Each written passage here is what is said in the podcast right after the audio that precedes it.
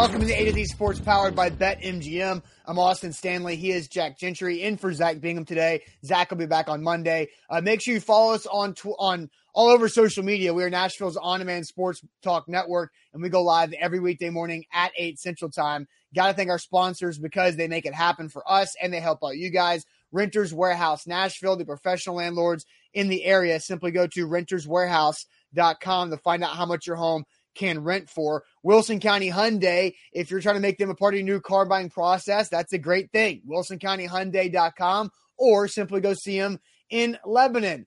The Bone and Joint Institute, boneandjointtn.org, the region's destination for comprehensive orthopedic and sports medicine care, and Farm Bureau Health Plans. Get better with Farm Bureau Health Plans, better coverage, better rates, better service. Learn more about a plan for you at fbhp.com.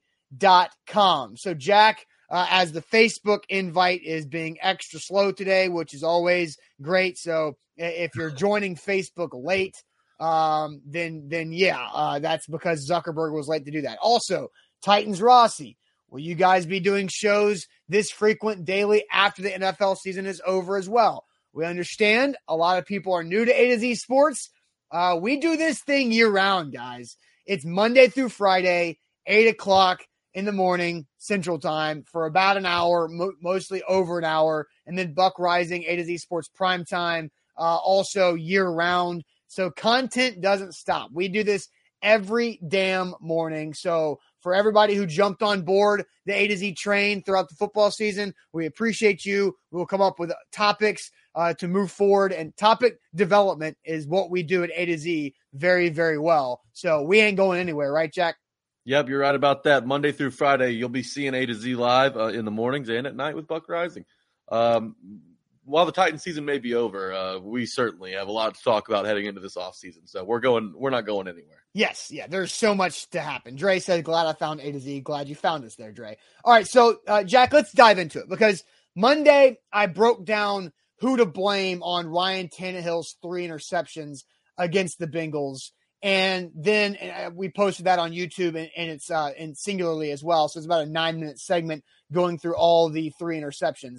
Then Tuesday, Jack and I from the Bone and Joint Institute talked about uh, really Todd Downing and Mike Vrabel's comment about Todd Downing and what we think the ceiling for Todd Downing will be, uh, or the ceiling for the Titans will be under Todd Downing as the offensive play caller. So let's go ahead and replay Mike Vrabel's comments from Monday about Titans offensive coordinator Todd Downing when Ben Arthur, of the Tennessean, asked him simply, How do you assess Todd Downing's job as the play caller this past season? That's the season that uh, Todd Downing had for you guys as offensive play caller. Um, I think Todd does a great job. I think he's a great. I think he's a great coach. I think he's a hard worker. You know, and um, you know, there were there's always going to be calls you'd like to have back. There's plays you'd like to have back, um, but but I don't evaluate things. Um, you know, I try to try to see how guys communicate with each other, the players. Um, are we all on the same page? Is there, you know, good communication?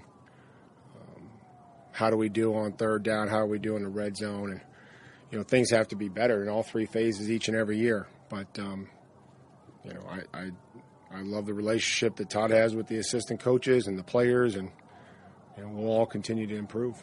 What, what about in terms of uh, the relationship with Ryan? Do you think that Ryan has suffered at all losing Arthur and going to Todd this year? Arthur coaches for the Falcons. Transition from Arthur to Todd, though, do you feel like there's any diminishing effect at all? No. That was uh, Todd Downing or Mike Vrabel on Todd Downing on Monday, and you know, I think there has been a difference in Ryan Tannehill, who had 21 turnovers uh, this year in 18 games under Todd Downing. He only threw seven interceptions last season under Arthur Smith.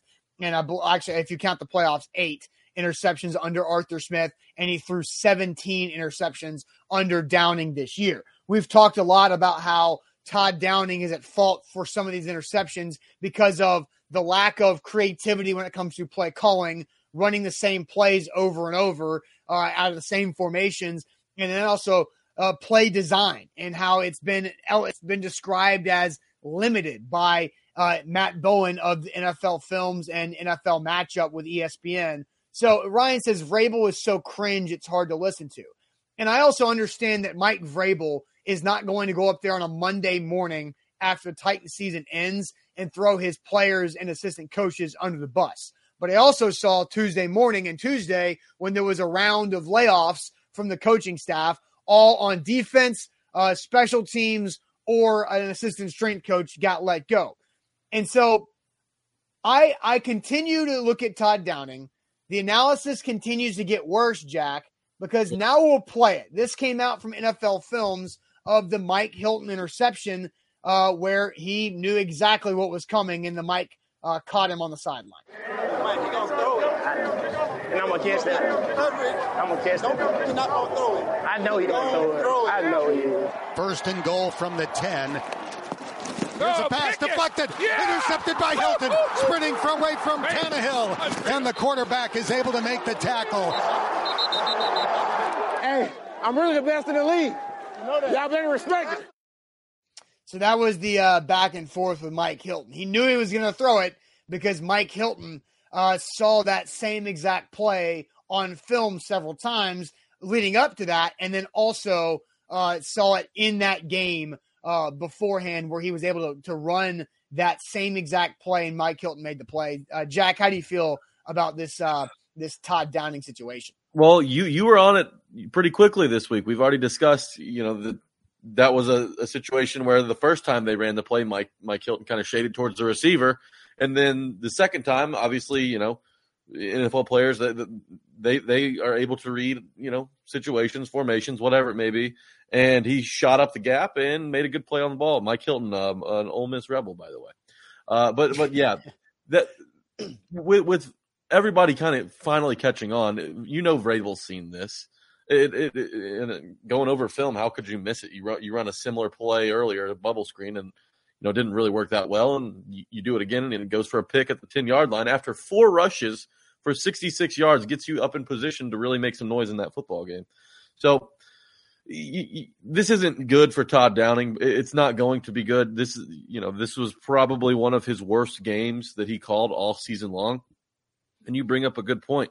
You know, in Tannehill's first two years as the starter in the regular season, he threw just 13 picks, and that's 26 games. So that's a pretty sizable sample yeah. size that we're talking sure. about there. Uh, and then this year, 16 or 17 starts, he threw one more pick than he did in the last two seasons. So something's up. And you know, it's not going to be perfect the first year in a new system. It never is, and it's really difficult to to you know kind of develop that chemistry, fire on all cylinders, while not having some of the key cogs of your offense available for a, a good, a healthy portion of the season. Um, so you know, while Todd Downing did have a disastrous performance, you know, Vrabel's not going to sit up there and just tear him apart, right? That's not the way that Mike Vrabel handles his business. He's not going to call out players. He's not going to call out coaches. The only time this year I can remember him really calling out a player was Julio Jones early in the season about doing dumb stuff to hurt the football team. Mm-hmm. That's why people, that's why players like to play for Vrabel. That's why coaches like to coach for Vrabel. And, you know, I don't think it's healthy to be calling out guys that you're going to keep around like that. So, you know, he's going to live. He's hopefully going to learn. But I, this, this Todd Downing hire, all of a sudden, because you know what? It's weighted differently. The Todd Downing hire is weighted differently than the Arthur Smith hire at the time. But why? Because the Titans are even closer to a Super Bowl. They have all the talent in the world. This was their most talented roster they've probably ever had. And um, you know, you've got to make the right hires when your Super Bowl window's open. You know, right. I, I, get it. His first two years with the Titans, they weren't in this position. Nobody expected them to go, you know, you know, to the Super Bowl, AFC Championship game, whatever it was. But now your expectations, the bar is raised, right? You, you you have to you have to get the most out of your coordinators. You have to find the right guys. And I get it. You know, being a defensive head coach, we talked about this yesterday. You're going to lose offensive guys after good seasons. You're going to lose your play callers after they have good seasons. Uh, we've we've seen that with LaFleur, although his, you know, he didn't have the best season in Tennessee, and then Arthur Smith after that. Um, so yeah, this is going to be a huge, huge grading point for Mike Vrabel and his his coordinators, this, his coordinator hires, uh, just because you know the Super Bowl window is still open, but it's it's it's closing awfully fast, right? You got to be able to jump through that window sooner or later. And if you're doubling down on Todd Downing, you better you better be right. Yeah, and I understand why Downing was hired as offensive coordinator this time a year ago. It's because you had two years of great offense and you wanted to continue that continuity. And so elevating the, the tight ends coach under Arthur Smith to be Arthur Smith's replacement made sense. But you also can't stick with something because you don't think you have another option. I saw somebody say that it feels like Vrabel thinks he's stuck with Todd Downing. I think the Titans offensive coordinator job should be very attractive to anybody who is looking to get into being an offensive coordinator. Why? Is because the, the previous two guys are sitting head coaches. You've got Ryan Tannehill, you've got Derrick Henry, AJ Brown, and Julio Jones. You've got weapons under contract that have put up 30 points a game in this league. And why not? Why would you not want that offensive coordinator job? I think I would think Mike Vrabel would have a lot of options if he were to let go of Todd Downing. But based off of the comment of Monday, is it doesn't seem like it's going to happen. You know, Buck Reising talked about this on both primetime and his zone show that it would be an upset if Todd Downing is not the offensive coordinator and play caller a year from now in this upcoming season. But I, I also feel like Vrabel. I'll get to that. I'll get to my point here, but I do want to get you guys more involved because I was about to kind of go into our next conversation. But we want to ask you guys this question: What is your trust level with Mike Vrabel's coordinator decisions? What is your trust level with Mike Vrabel's coordinator decisions? And we always like to do this one through ten so we can get some nuance in there. So it's not just a yes or yes or no or good or bad. But what is your trust level with Mike Vrabel's coordinator decisions. And we're going to get to your comments one through 10. We'll play that Mike Hilton video again. We'll play Vrabel's comment uh, again as well. But real quick, let me tell you guys about Renters Warehouse and renterswarehouse.com. They are the professional landlords in the area. Simply head to renterswarehouse.com to find out how much your home can rent for. There's a bunch of different ways you can use Renters Warehouse to your benefit. Just sim- simply head to renterswarehouse.com. They create extra cash flows for you and your family. Long-term equity equals long-term wealth by owning rental property, and they let they do everything for you. You don't do anything. You just get paid. They go collect the money, they find the tenants, they price the property. They also go do all the maintenance calls for one low monthly fee. Renterswarehouse.com is where to go. BetMGM, it's the king of sportsbooks. You guys, you hear us talk about it all the time. I hope you cashed in on last night's offer where, you know, you just had to bet $10 on a money line for any NBA team in action. You turned that into $200 as soon as the team hit a three. If you didn't, don't worry about it. We've got another one today. Download the BetMGM app and use code A to Z200, A T O Z 200. Put $10 on the money line and win $200 if either team scores a touchdown Sunday. Whether you want, want to bet the Bengals or the Chiefs or the Niners or the Rams, you put $10 on one of those money lines – and if a touchdown is scored in, in that game, you'll turn that $10 into $200, regardless if your money line wager wins or not. Remember, new users, download the app, plug in that promo code A to Z200, put a $10 money line wager on any team in action this weekend, and you'll turn that $10 into $200 as soon as one touchdown is scored. All right, so here it is, A to Z Sports on a Thursday. What is your trust level in Mike Vrabel's coordinator decisions one through 10? I'm going to go through uh, some of your comments. Weston with a five, Memory Mix with a six, Steven with a one. You can't be at a one, Steven, oh, because on. because one, Arthur Smith was a great elevation as offensive coordinator. Dean Pees was brilliant.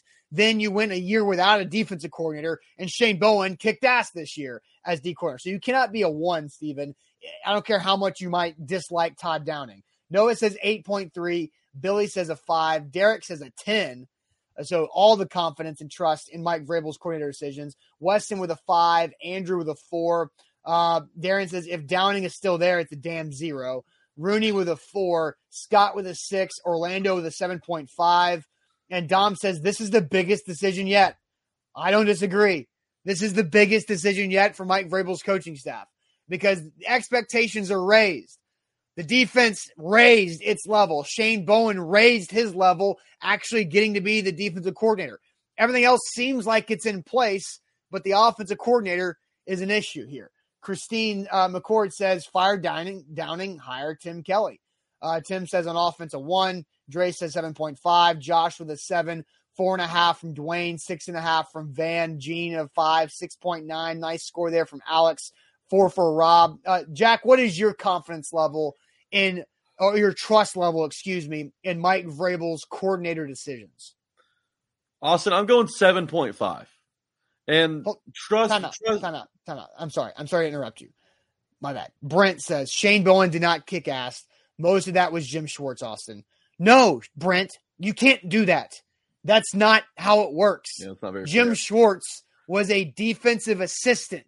He was not the defensive coordinator. You have to give Shane Bowen the credit for actually doing a good job this year as the defensive coordinator. Nobody else knows how much impact Jim Schwartz did or didn't have on the defense. But the fact of the matter is, one, they flipped the roster on the defensive side. Two, Shane Bowen was actually named defensive coordinator so he could play the role during the week of practice and call the plays on Sunday, and it worked out.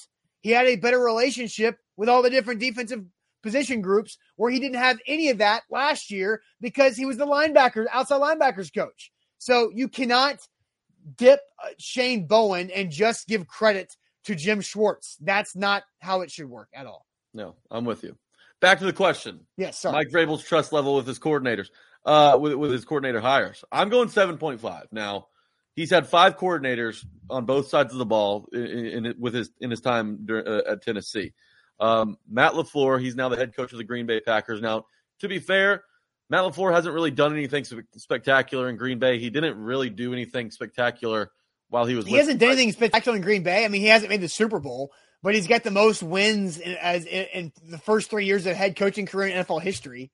Uh, yeah, okay, but uh, he's lost Aaron Rodgers. Aaron Rodgers now wants out of Green Bay. He's he's spoiled Aaron Rodgers up Aaron there. Rodgers won it out of Green Bay before Matt LaFleur too. We'll see how long Matt LaFleur survives survives in Green Bay once Aaron Rodgers is gone. No, Look, that's fair, but again, the numbers with they were barely over 500 pre LaFleur with Aaron Rodgers.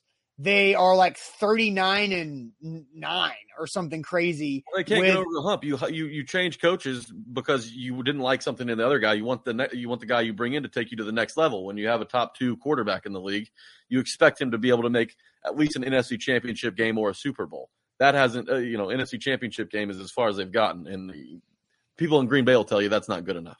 Well, Uh, yeah. so, so Matt LaFleur being one, and I, he he honestly, I I didn't. I was kind of surprised he got the Green Bay job after being in Tennessee. I didn't think he did anything spectacular here.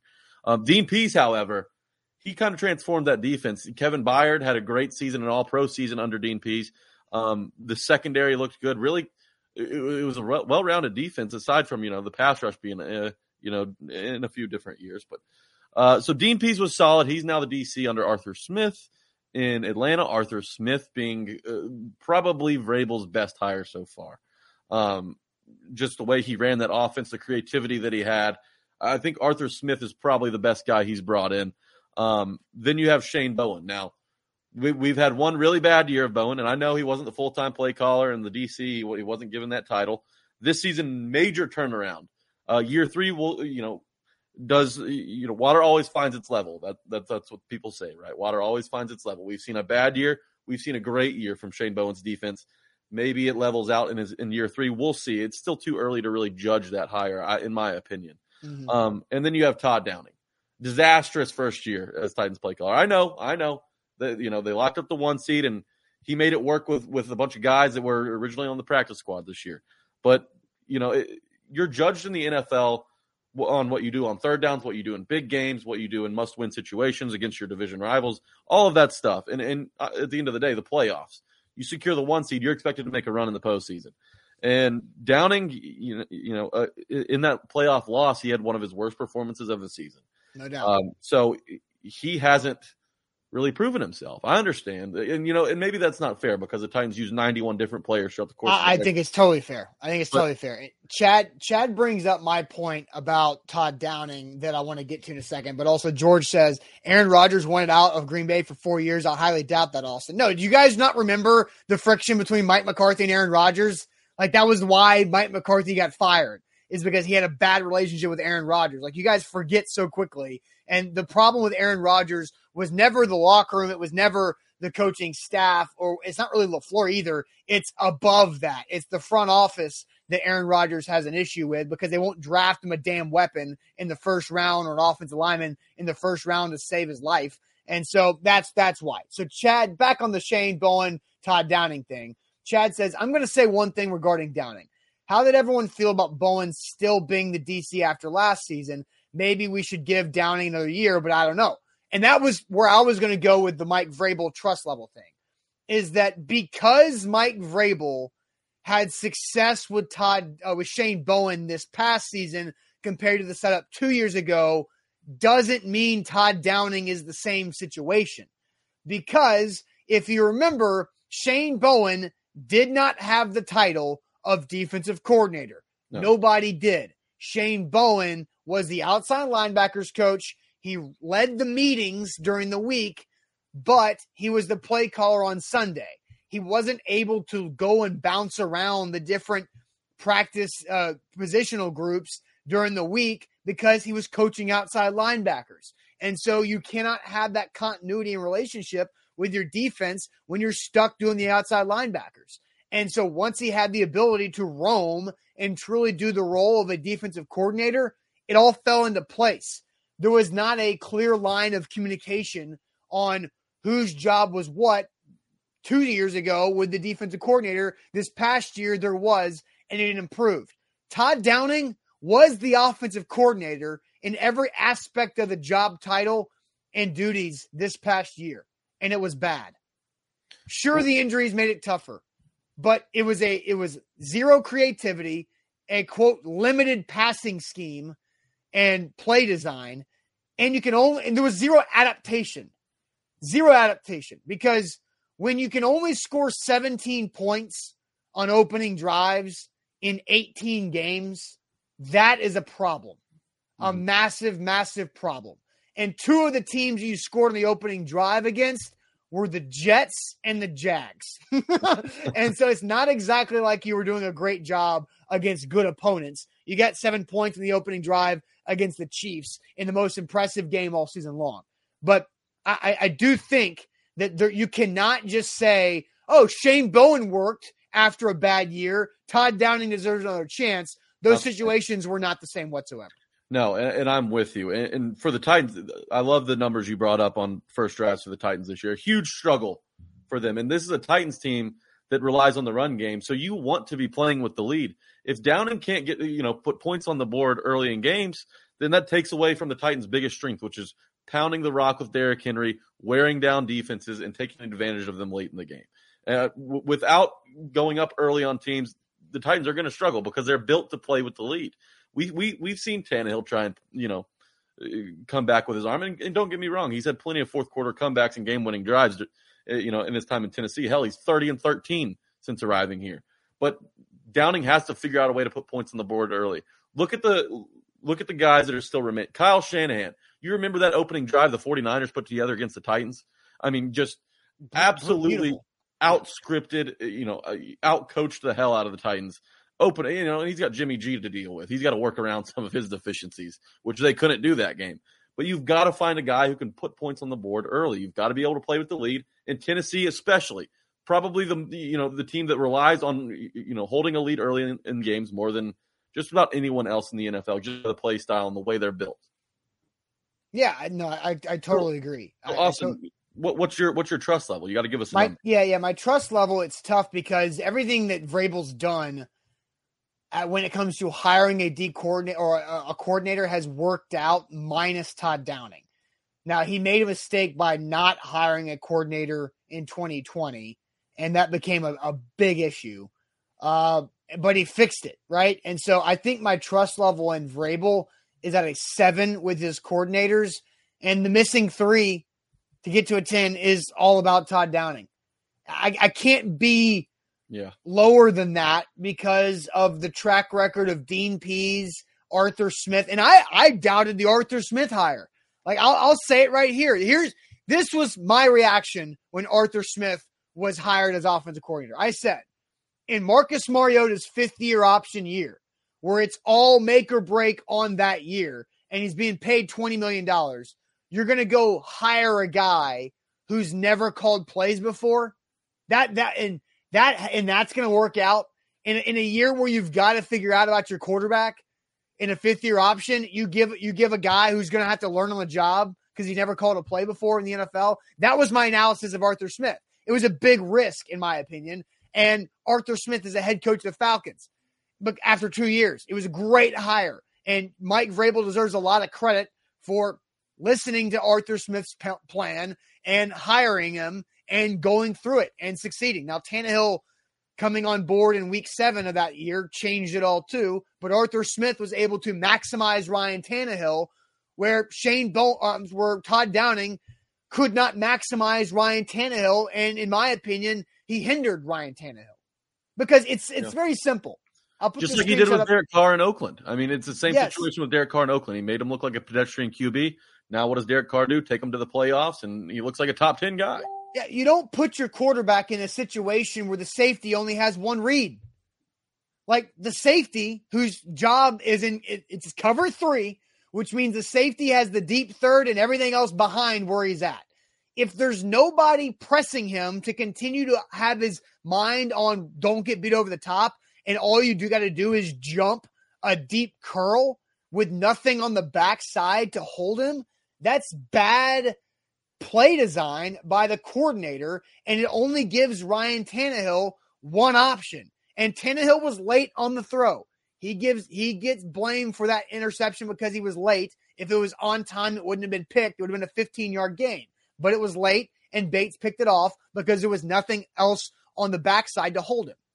And it doesn't just have to do with Tannehill. I mean, A.J. Brown, one of his biggest strengths as a wide receiver is, is yards after the catch ability and him being able to kind of break loose in the secondary and cause all kinds of trouble. We didn't see that a whole lot this year. He's got to put A.J. Brown in situations that are built for him to succeed as well. And that goes on Tannehill, too. You have A.J. Brown making some of those plays after the catch. That makes Tannehill look better. That, that brings points, you know, all kinds of stuff. And the offense starts to look a little more whole. They didn't do a whole lot of that this year. AJ's AJ's yards after catch have really dipped ever since his rookie season. And uh, I mean, don't get me wrong, you know, you average a ton of yards after the catch your rookie season. It's hard to sustain, but I mean, you got to get him the ball in space. You got to find a way to get him the ball in space. And it, I just didn't see a whole lot of that out of Downing in this offense this season. Yeah. Yeah. It's uh and you know, uh, I see a comment here. MB says it was a two man route. That's the problem. Who's there to hold the safety? Uh, you got a lot of people saying that you know it, Tannehill still threw the pick. I get that, but you've got to you're you, now you're like that's multiple times you've asked your quarterback to overcome a deficiency of his coach, and you cannot. You know, Ryan Tannehill is not an average quarterback. He's above average, but he's definitely not great. And no, he's not elite. So Ryan Tannehill can't consistently make plays to overcome bad coaching decisions like some of the elite can. Josh Allen, Patrick Mahomes, Aaron Rodgers, Russell Wilson, I'm sure those type of guys make plays that we don't see where their coach didn't help them out that much, but it didn't matter because they are great or elite. And I think Ryan Tannehill is is good.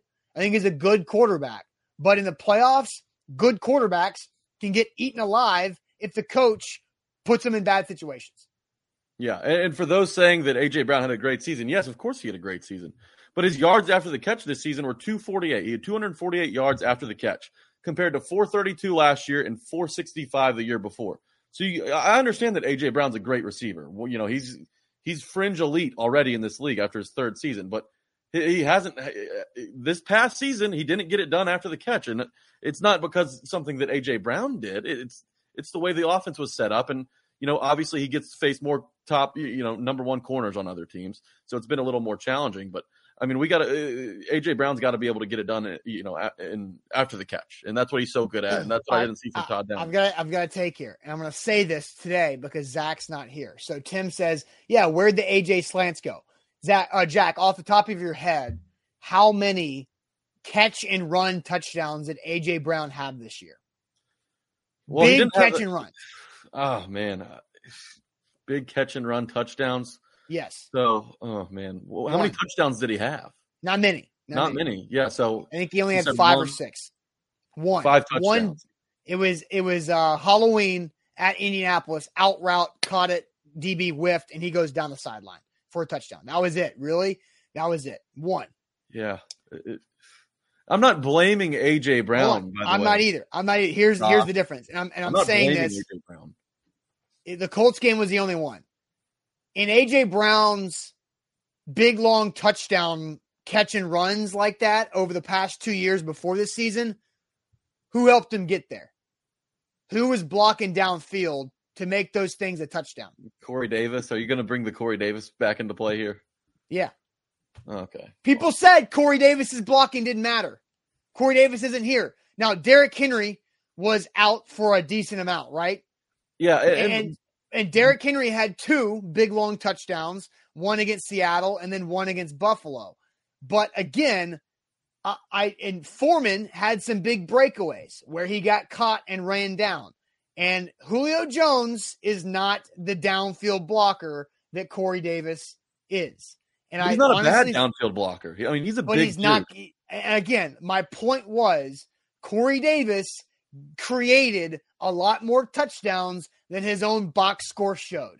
And I think this year was a big deal in that. And, Brent, I agree with you on this one. I disagree with you earlier. Jonnu Smith, same thing. When you've got Corey Davis and Jonnu Smith helping 30 yard gains become 60 or more, that turns into touchdowns. And Julio Jones is not that type of guy. He's just not. Man, I think uh, I, I disagree with you. I don't think that losing Corey Davis hindered AJ Brown's ability after the catch. I think Todd Downing hamstrung AJ Brown. Todd Downing, you know, failed to recognize AJ Brown's biggest strength, and we we saw the result of that this season. Tannehill wasn't able to get a whole lot going throughout the course of the season. A lot of turnovers that we ha- we, we we weren't used to seeing from Tannehill before before this season, before Downing came on. So it's not AJ Brown's fault. I want the chat to understand that I'm not blaming AJ Brown, but the offensive coordinator has to put him in a position to succeed, just like he does Tannehill. Yes. Uh, Rico on Facebook says Tannehill is the problem. Stop being in denial. Tannehill has the ball in his hands more than any uh, other player, and he turns the ball over rapidly. Rico, the offensive coordinator is the problem. Was Tannehill the problem in 2019 and 2020 when they were top five in the league in scoring? No, because Arthur Smith was maximizing Ryan Tannehill. And Todd Downing is limited as a play caller and a play scheme creator, and it has hurt Ryan Tannehill drastically. Todd Downing is a bigger problem than Ryan Tannehill. Yeah, uh, well, absolutely, because you know you have an idea of what Ryan Tannehill is, and we we've seen him in Arthur Smith's offense, and you kind of know what he does well, and that's why I think Vrabel decided to go in house and promote Todd Downing because Downing was there for all of Tannehill's success. He was just the tight ends coach, so you, expect Todd Downing to know what Tannehill does. You expect him to kind of understand how Arthur Smith ran the offense, and you don't have to copy Arthur Smith. I mean, you have some creativity of your own. We didn't see a whole lot of that this season at all. It's it, while Tannehill is, you know, I mean, people are going to argue whether he's top 10 or not. After that playoff game, I think it's hard to put him in that top 10 category.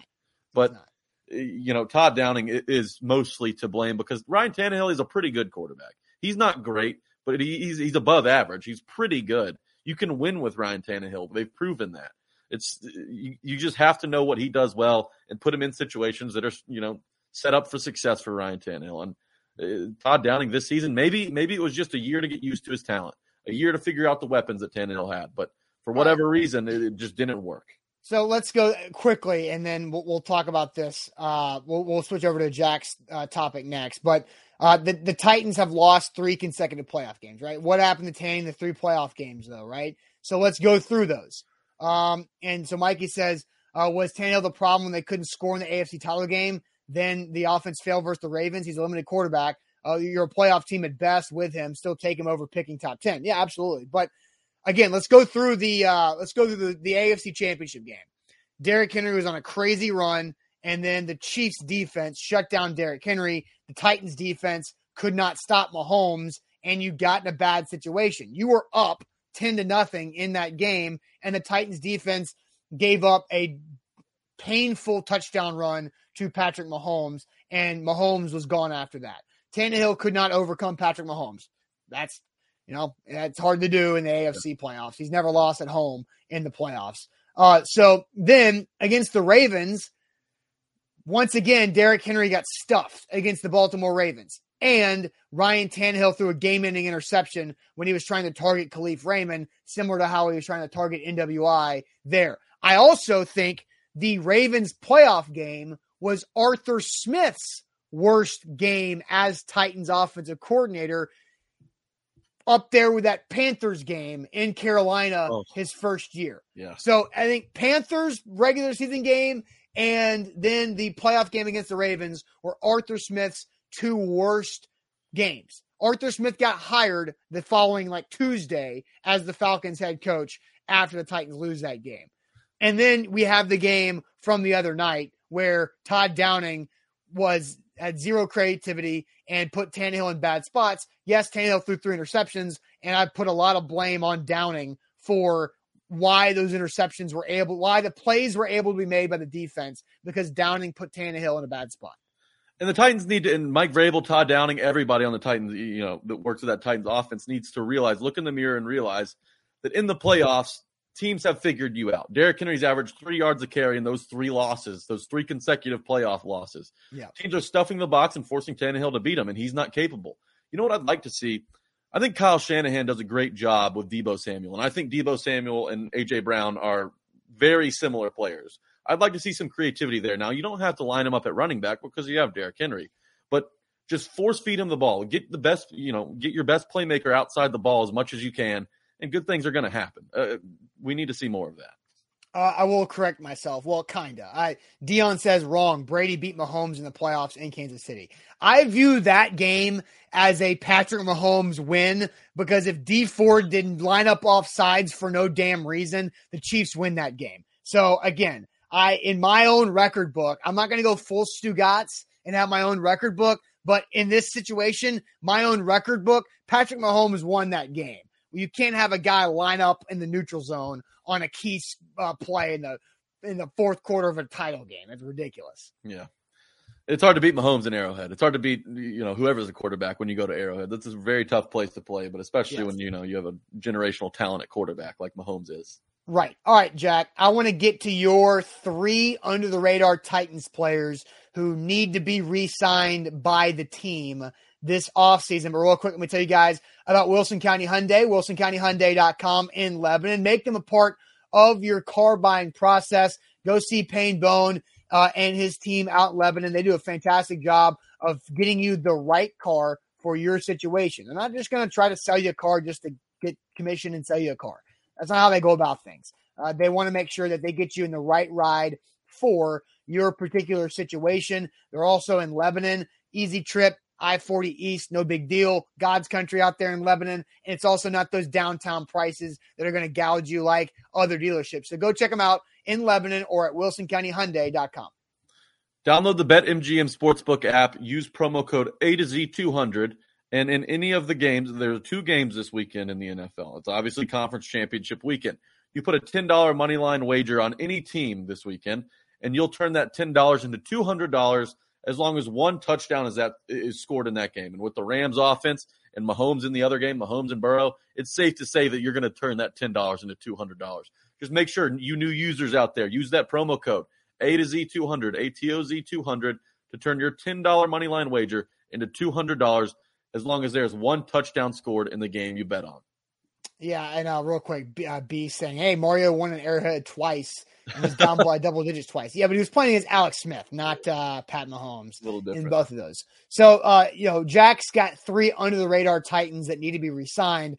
Mister Clean says Landry, Ben Jones, and Foreman. I don't think any of those three are under the radar. Maybe D'Onta Foreman is, is under the radar, but Harold Landry is the highest radar uh, guy, highest profile guy that the Titans have. Ben Jones is definitely not under the radar, guys. So Landry not under the radar. So Jack, I want you to go through one by one your three under the radar Titans who need to be re-signed this offseason. And I'm wondering if a certain wide receiver has cracked your list. But go ahead. Garrett, Garrett, you are a smart man. Anyone want to put odds that Jack is NWI as a top player they have to re-sign?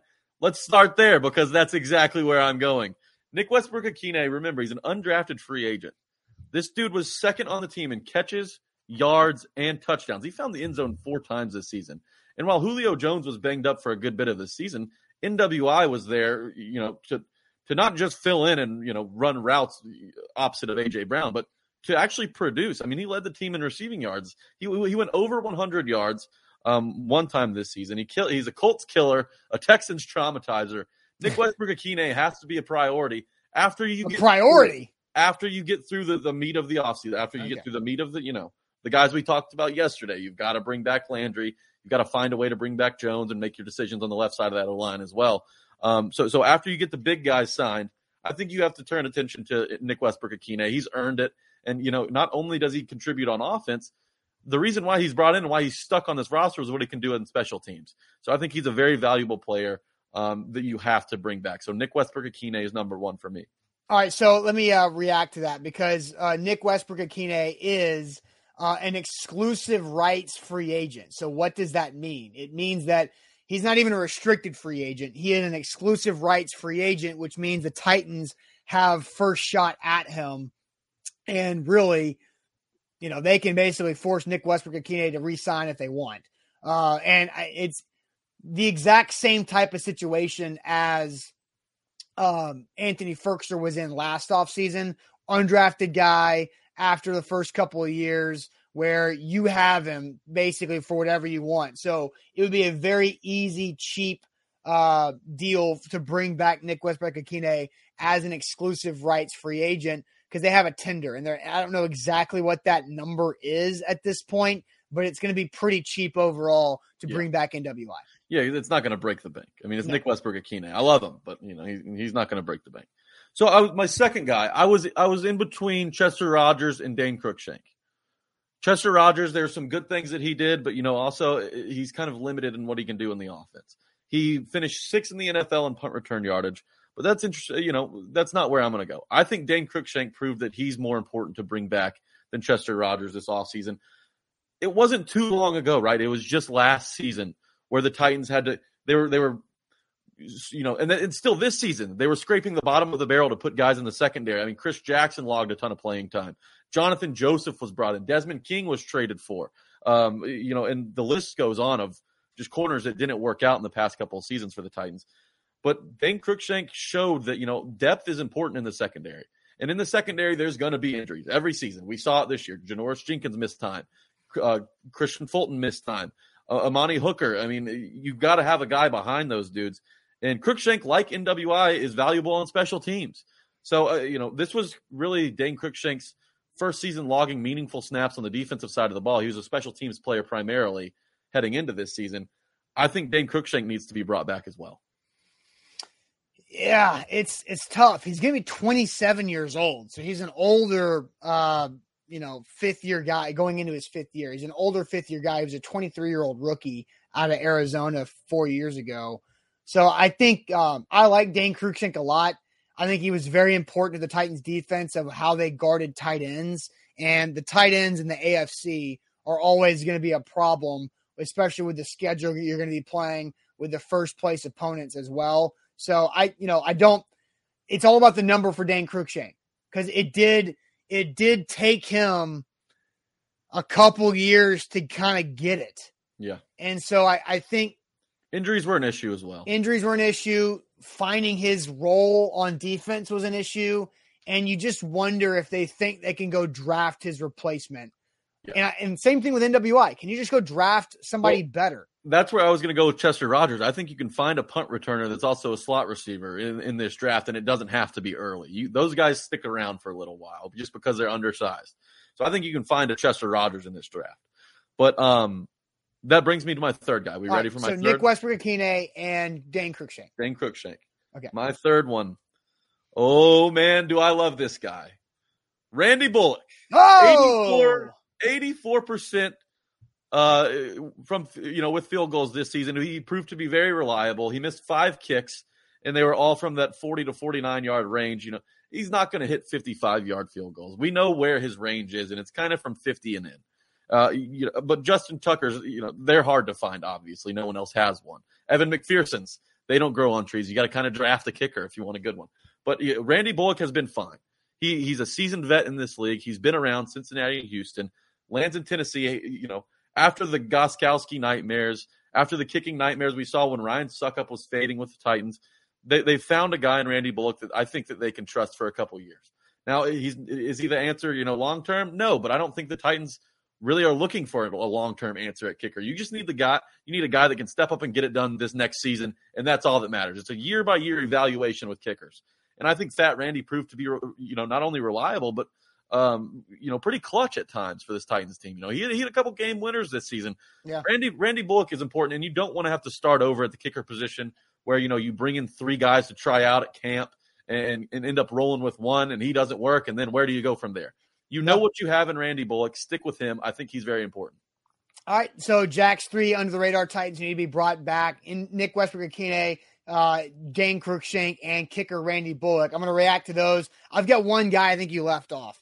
Okay. Um, and so I asked you, you know, this was your segment, your project. I think you did a good job with it. One guy you left off, and another guy I think that that's easier replaced uh, than the other two on your list. And there is a there is a fat Randy take that I very much disagree with in the comment section. But real quick, let me Oh. tell you guys about the Bone and Joint Institute, boneandjointtn.org, the region's destination for comprehensive orthopedic and sports medicine care. Whenever uh, you get hurt in life, you got to know who to go to, know who to trust. The folks at the Bone and Joint Institute do a fantastic job of getting you the care that you need. If you need surgery, they've got the surgery center and the surgeons there that specialize in any type of joint injury. They also have a great rehab facility on campus as well in Franklin. They have satellite facilities in Brentwood, Thompson Station, and Nolensville as well. Boneandjointtn.org. The BetMGM Sportsbook app, it's the king of sportsbooks. You know why? Because they offer great promotions like the one they have going on this weekend. New users, download the app, plug in that code A to Z200, ATOZ200, place a $10 money line wager on any of the four teams in action over the weekend in conference championship weekend in the NFL.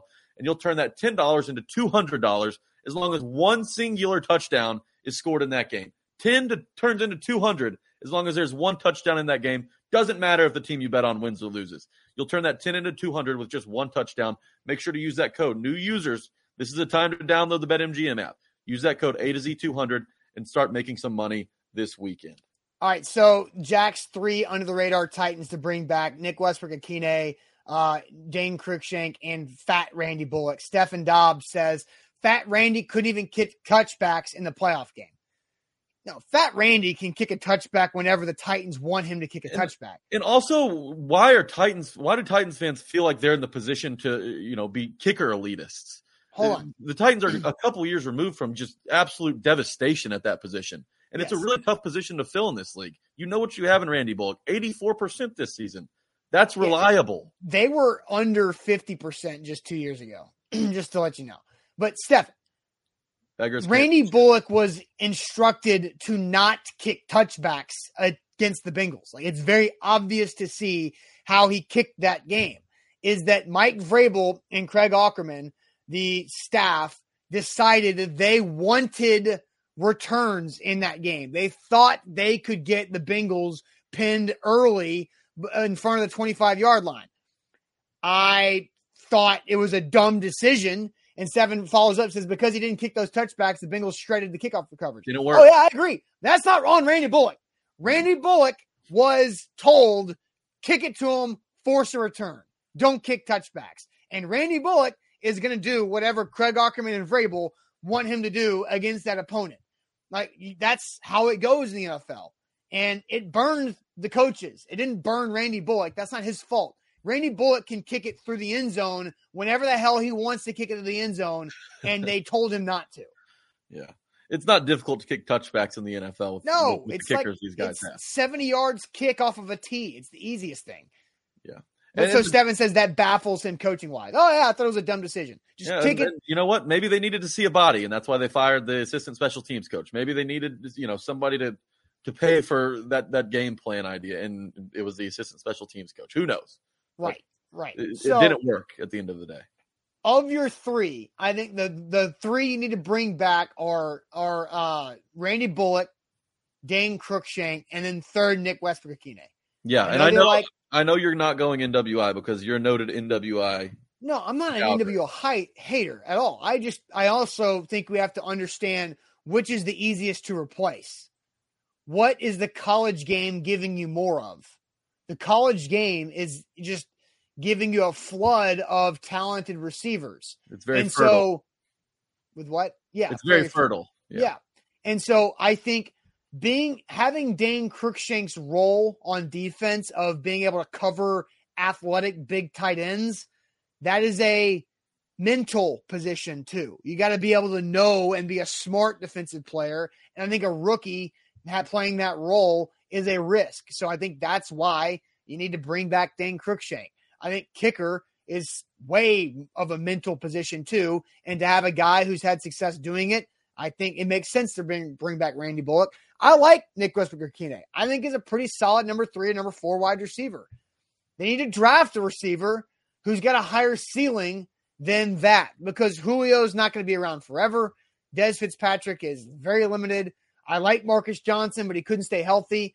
And I, I liked the idea of Chester Rogers, and it never really worked out. Yeah.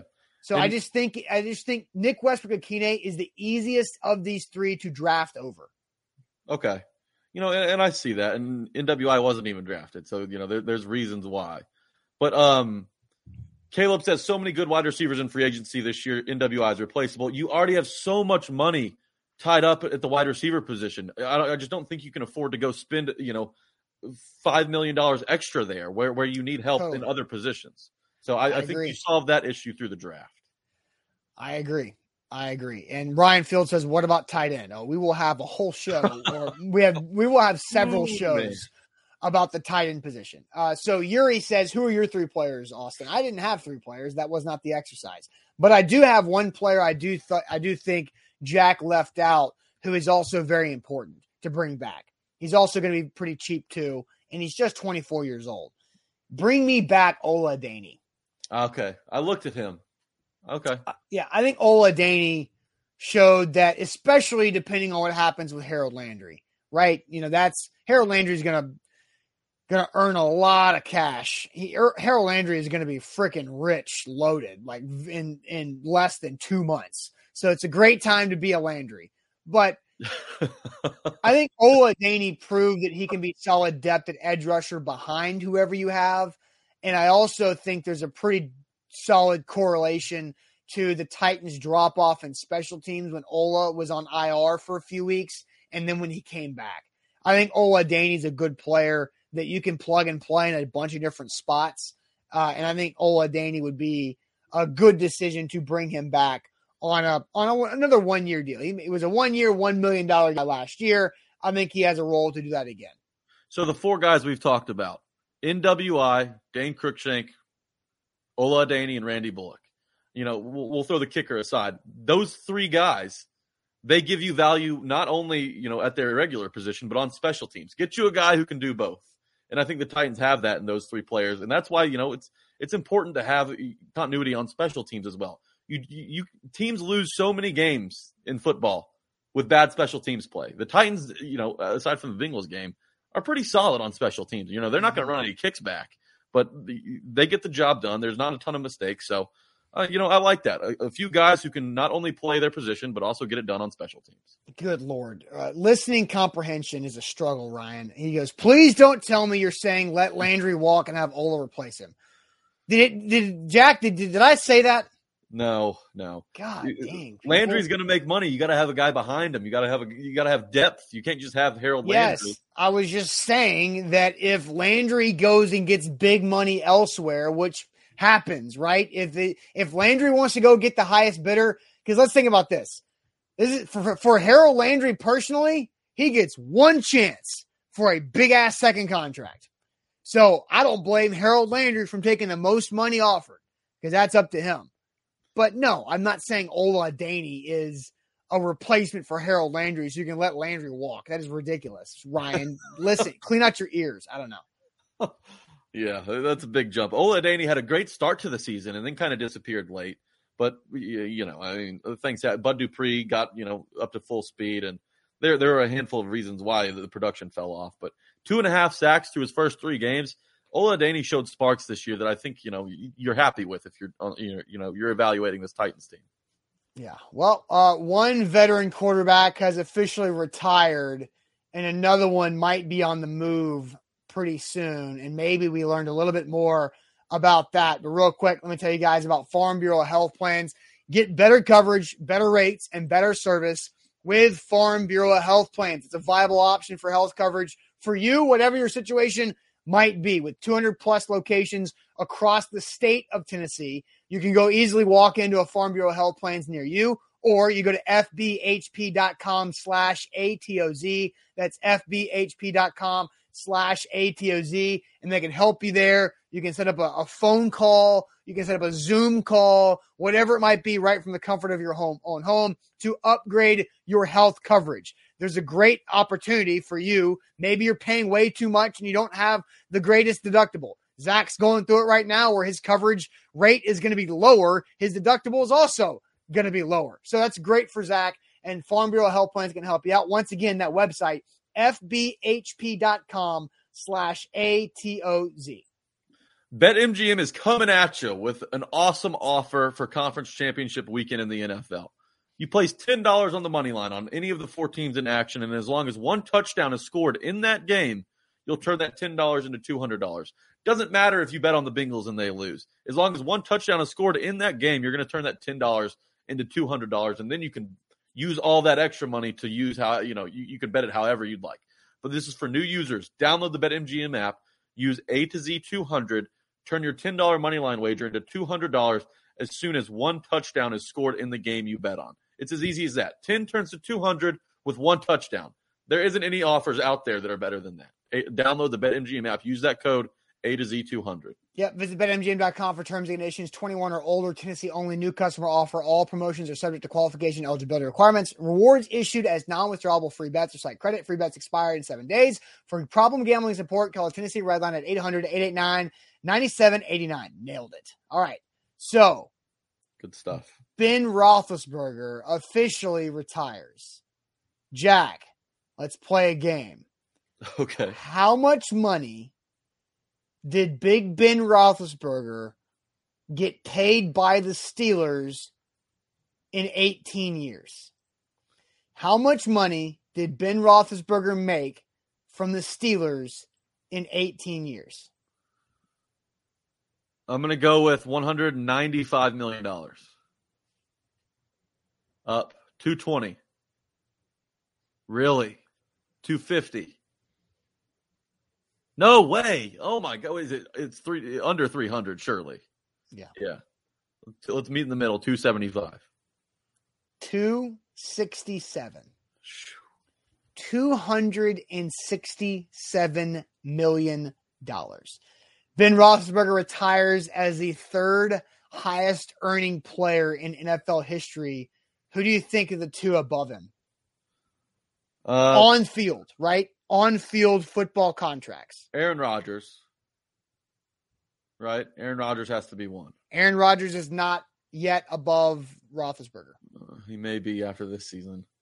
Uh, Tom Brady. Tom Brady is the highest earning on field player in NFL history, $292 million. You play 30 years in the NFL, and yeah, that, that's going to happen. um, who, Taking pay cuts, right? Who would be the second? Help Who me out. number two? chat. Let's see some guesses in the chat. I need some. Who help. is number two? Who is the second highest earning player in the NFL? It can't be Patrick active? Mahomes. Is it active? Uh, this player is not active anymore. So it's either Drew Brees or Peyton Manning. Which I'm one are gonna you going to go- go with? Pick one. I'm going to go Drew Brees. Ding, ding, ding. You're correct. Okay. Drew Brees with uh, just two million more than uh, Roethlisberger, two hundred sixty-nine million. But that's nuts. Oh my god, yeah, that'll get you a few beers on Broadway, won't it? Yeah, yeah, just a few. Peyton Manning, not it. You know, it, the quarterback money's changed drastically. I don't know Yeah. exactly when Mahomes is going to pass him, uh, but he's going to. But Mm. yeah, Big Ben Roethlisberger, the third highest earning player in NFL history on the field. Crazy. Okay, now Aaron Rodgers could probably be right there. Um, and Aaron Rodgers might be on the move. The Broncos this morning are hiring offensive coordinator from the Packers, Nathaniel Hackett. Aaron Rodgers has been out there publicly about liking Nathaniel Hackett. And so eh, the Broncos were kind of in the play for Aaron Rodgers trade back in last draft. Jack, what percentage chance do you think Aaron Rodgers plays for the Broncos next year? You know, for, for Aaron Rodgers in this con, you know continuous offseason cycle of him not wanting to be in Green Bay but returning to Green Bay, th- this is a big play for for the Broncos, and I think this is the only way that the Broncos are going to be able to land Aaron Rodgers. Now, do I still think that happens? I have my doubts. You know, he's just got so much familiarity in, in Green Bay, and I get that he's got problems with the front office. but Davante Adams, who's a free agent this offseason, you know, no, nobody knows where he's going to end up. Um, the Broncos at receiver, they've got Courtland Sutton, they've got Jerry Jeudy, they've got Tim Patrick. Am I leaving anyone out? Those those those are the those are the top At three. Receiver, right? Yeah. Uh, they've got oh, who is the uh, the guy from Penn State? Oh, KJ Hamler. Yeah, yeah, yeah. So, so those are their four guys at receiver. They don't have a Davante Adams, and I know that Courtland Sutton's a rising star at receiver, but he, and he hasn't really had a quarterback to you know kind of put him in that conversation yet. But do I think that Rodgers is going to go to Green Bay? No, I'm going to give it. Um, I'm going to give it a 33 percent shot. Or yeah, Denver. 33 percent shot. He goes to Denver. That's pretty high though. Yeah, it is. It, you know, when you hire Nathaniel Hackett, there's a reason why the percentage is a little higher than anywhere else. I still think he'll be back in Green Bay. I, I continue to call Aaron Rodgers bluffs, and I continue to be right. So I'm sticking with it. I think Aaron Rodgers winds up back in Green Bay. Him and Davante Adams both, actually. Um, I don't know. that- a free agent. yeah, and I don't know that there there'll be a package deal. There's not a ton of teams that can afford both of those guys. So I, I'd be surprised if either of them left Green Bay. But that's just because you know Aaron, that's been where Aaron Rodgers has been his, his whole entire career, and I can't see him really anywhere else. It, I struggle to picture, just like it was tough for me to picture Tom Brady in a Bucks uniform. I, I can't quite fathom Aaron Rodgers in anything outside of green and yellow. It would be weird. I think this is the year that Aaron Rodgers is gone. Really, Yeah. but how, how long? How many years have we said that? Four. Four years. because um, well, they he hated him and Mike McCarthy butted heads a lot. Then they fired McCarthy, and then so it's been three years of LaFleur, and so the first two years were okay, and then last off season it was more about the uh, front office above the head coach, and I still think that's where the friction is with Aaron Rodgers is a, is above uh, the head coach, and so. I, I think it's just over. I think it's too many too many things have happened over the last seven eight years with Aaron Rodgers where they haven't drafted somebody like he's only the craziest stat that I've ever heard in my entire life is that Aaron Rodgers has only thrown one touchdown pass in his entire career to a first round draft pick. Yeah, that's not good. And you know who that first round draft pick was? Lay it on me. Marcedes Lewis, who was a first round draft pick by the Jags in like 2006. And he threw that touchdown pass to Marcedes Lewis like three years ago. Jaguars first round draft picks don't count as actual first round draft. Right. But, but Marcedes Lewis is a good player. But, Yeah, yeah. but again, like it took, it, it was so crazy. They have not even helped. I mean, Davante Adams was a second round pick, but I mean, hell, how many receivers have, and have the Titans taken in the first round uh, since the Packers have drafted a receiver in the first round? Like four. Yeah, haven't exactly worked out either. Um, No. it- yeah, I, I'm just still. Rodgers lives for the drama, and he's one more trip to Hawaii with Miles Teller, you know, doing ayahuasca away from making a crazy decision. I mean, that's all you got to always leave that in play. But just, Rodgers is old, and you know, I, I I don't think he's willing to, you know, go find a new offense, find you know, make you know, start chemistry with all these. Finding a new offense, dude. Nathaniel Hackett just got hired by the Broncos. Well, yeah, That's but if, if he doesn't go to the Broncos, which, who don't have the weapons that he's looking for, you're complaining about the weapons you have in Green Bay. You have the best receiver in the league. In, in- I- in Denver, you have a few solid guys, but nothing really more. I think. See, I think the guys in Denver are a lot more talented than what they've shown because they've had Drew Lock and Tyrod. Who? Tyrod? No, not Tyrod Taylor. Teddy Bridgewater. Teddy Bridgewater. Same Teddy guy. Bridgewater, Whatever. yeah. Like it just. It's it's. No, of course. Like I think Denver. Denver's ready. Like I think they're ready. Like the defense is solid. They've got pass catchers. They just don't have a quarterback to get the ball to them. Yeah, it's it's going to be tough. First year head coach though there, and I know that he's got you know a rapport with Aaron Rodgers, but it's it's going to be tricky. I just I, think Aaron Rodgers is too comfortable in Green Bay, no matter what you know he portrays off the field. There was a point this season where he you know spent I think it was after a Sunday night football win. He was explaining how special this group of guys is, how much he loves each of these guys on the team. And there, Oh, remember those, remember there there was stupid rumors. I forgot where it came from. Oh man, the guy's name's eluding me. But where it said uh, Aaron Rodgers would boycott the Super Bowl. It- it- I think I think there's a lot of overreaction when it comes to Aaron Rodgers, and just you know he may not be the perfect guy, but he, he's a human, and I I I just struggle to see him leaving a situation that is so friendly and comfortable to him. As long as Davante Adams returns, I think that's the kicker. If Davante Adams is back in Green Bay, Rodgers will be back in Green Bay. Yeah, yeah. But again, like I, Aaron Rodgers and his teammates are great. Like the, the locker room is fine. The locker room is not a problem with Aaron Rodgers. The front office is the problem with Aaron Rodgers. So anyway, that's that's all we got for today. That was the Magic Bucket replacement, the Aaron Rodgers talk, because the Magic Bucket is at Zach's house and Zach is in Dallas, and I don't have a key to Zach's house, nor do I want one. So the Magic Bucket is locked away from me uh, at Zach's place, and he's out of town. So the Magic Bucket will be back next week uh, when Zach gets back in town, and I will keep it at back at my house where it's where its home is, right here next to my computer stand. So all right, guys, have a great rest of your Thursday. Jack and I will be back tomorrow morning for another show on Friday, getting us ready for championship weekend. Jack, go ahead and give us give us everybody a plug for the Tighten Up podcast this week. Tighten Up podcast this week. uh, We we started off a little sad, but by the end of it, I think you'll you'll be having a good time. Go ahead and listen to that. It's out on all platforms. It's Tannehill Downing and the Two Tone Blues is the title of the episode. you'll be able to find it. Um, Spotify, SoundCloud, Apple Apple Podcasts, wherever you go to listen to podcasts, you'll be able to find it. Um, we, we have some fun. We also have some honest conversations about Ryan Tannehill and Todd Downing. Um, I, I, I really think you'll you'll like our, our our our opinions, and if you don't like them, then at least you know we're we're creating a reaction for you. We try and have fun. It's a good time. Um, go ahead and listen to it if you haven't already, and uh, after you do, let us know you listen to it. Get in our mentions at Tighten Up Pod on Twitter. So, and All if right. you don't if you don't follow Tighten Up Pod on Twitter, you're doing something wrong. Or Tighten Up Podcast on Instagram. So make sure you go do those things. There you go. There's Jack's plugs. We'll see you guys tomorrow morning. Have a great rest of your Thursday. Buck Reising later on, A to Z Sports Primetime. Check out the website for more content. Jack's got some articles going up later on today. We'll see you tomorrow. Have a good one. Thanks.